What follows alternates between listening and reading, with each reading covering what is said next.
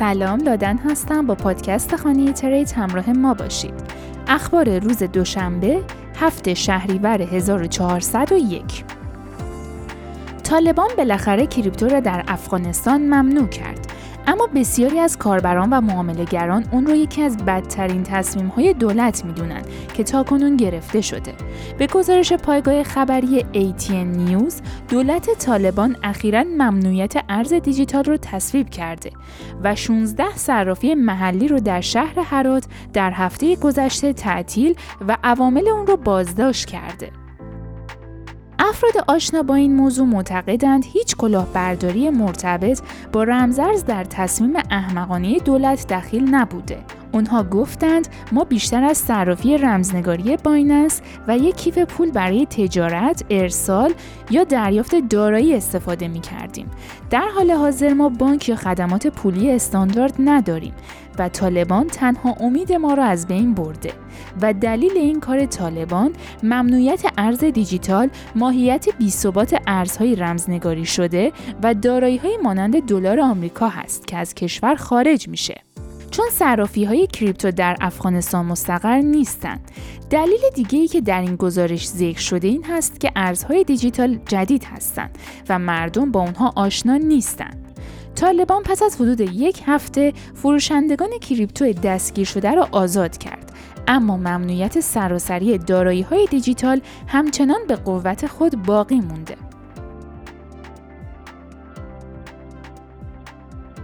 dump بیت کوین شایع است یا واقعیت اریک وال در یک topic توییتری خود را یک طلبکار صرافی Mt. Gox معرفی کرده. وی تاکید کرد که 137 هزار بیت کوین فروخته نمیشه و دامپ بیت کوین رخ نخواهد داد.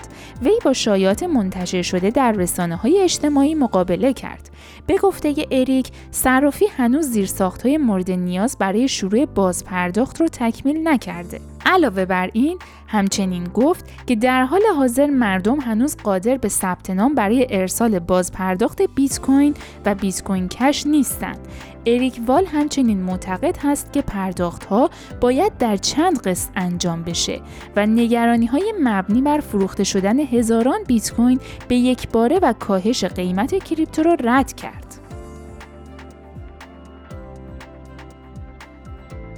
طبق گزارش ها سازمان تنظیم مقررات دارایی مجازی دوبی یا وارا تنظیم کننده اختصاصی ارزهای دیجیتال دستورالعملهای نظارتی جدیدی را در مورد بازیابی و تبلیغات دارایی های مجازی در 25 آگست اعلام کرد.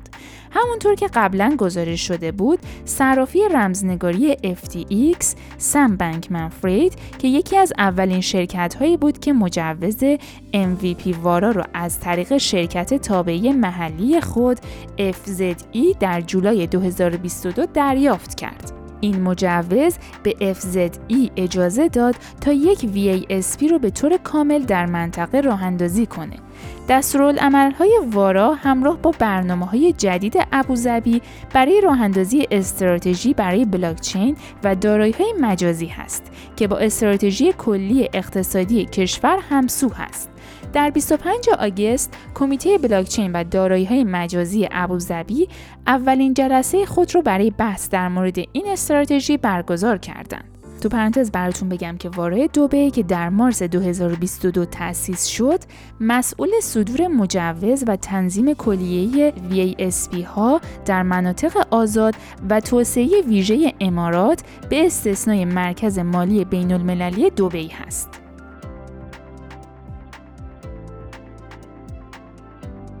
بلاکچین کاردانو در گزارش جدیدی که ارتباط عاطفی مصرف کنندگان با برندها رو تحلیل می‌کنه رتبه 26 از 600 برند جهانی رو کسب کرده. این در حالی است که بیت کوین در رتبه C و سولانا و یونی سواب در رتبه های پایینتر قرار دارند.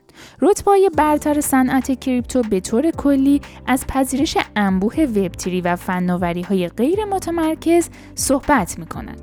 جاستین بونز بنیانگذار و مدیرعامل صندوق سرمایه گذاری سایبر کپیتال بیت کوین را از لحاظ فنی یکی از بدترین ارزهای دیجیتال و یک دارایی صرفا سفت بازانه بدون کاربرد در مقایسه با سایر ارزهای دیجیتال نامید.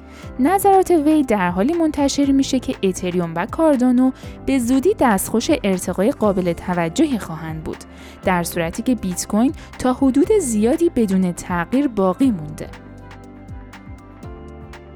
کاهش سه درصدی دارایی ها می‌تونه تتر رو از نظر فنی ورشکسته کنه و این موضوع می‌تونه اعتماد سرمایه گذاران رو کاهش بده و باعث افزایش بازخریدها بشه.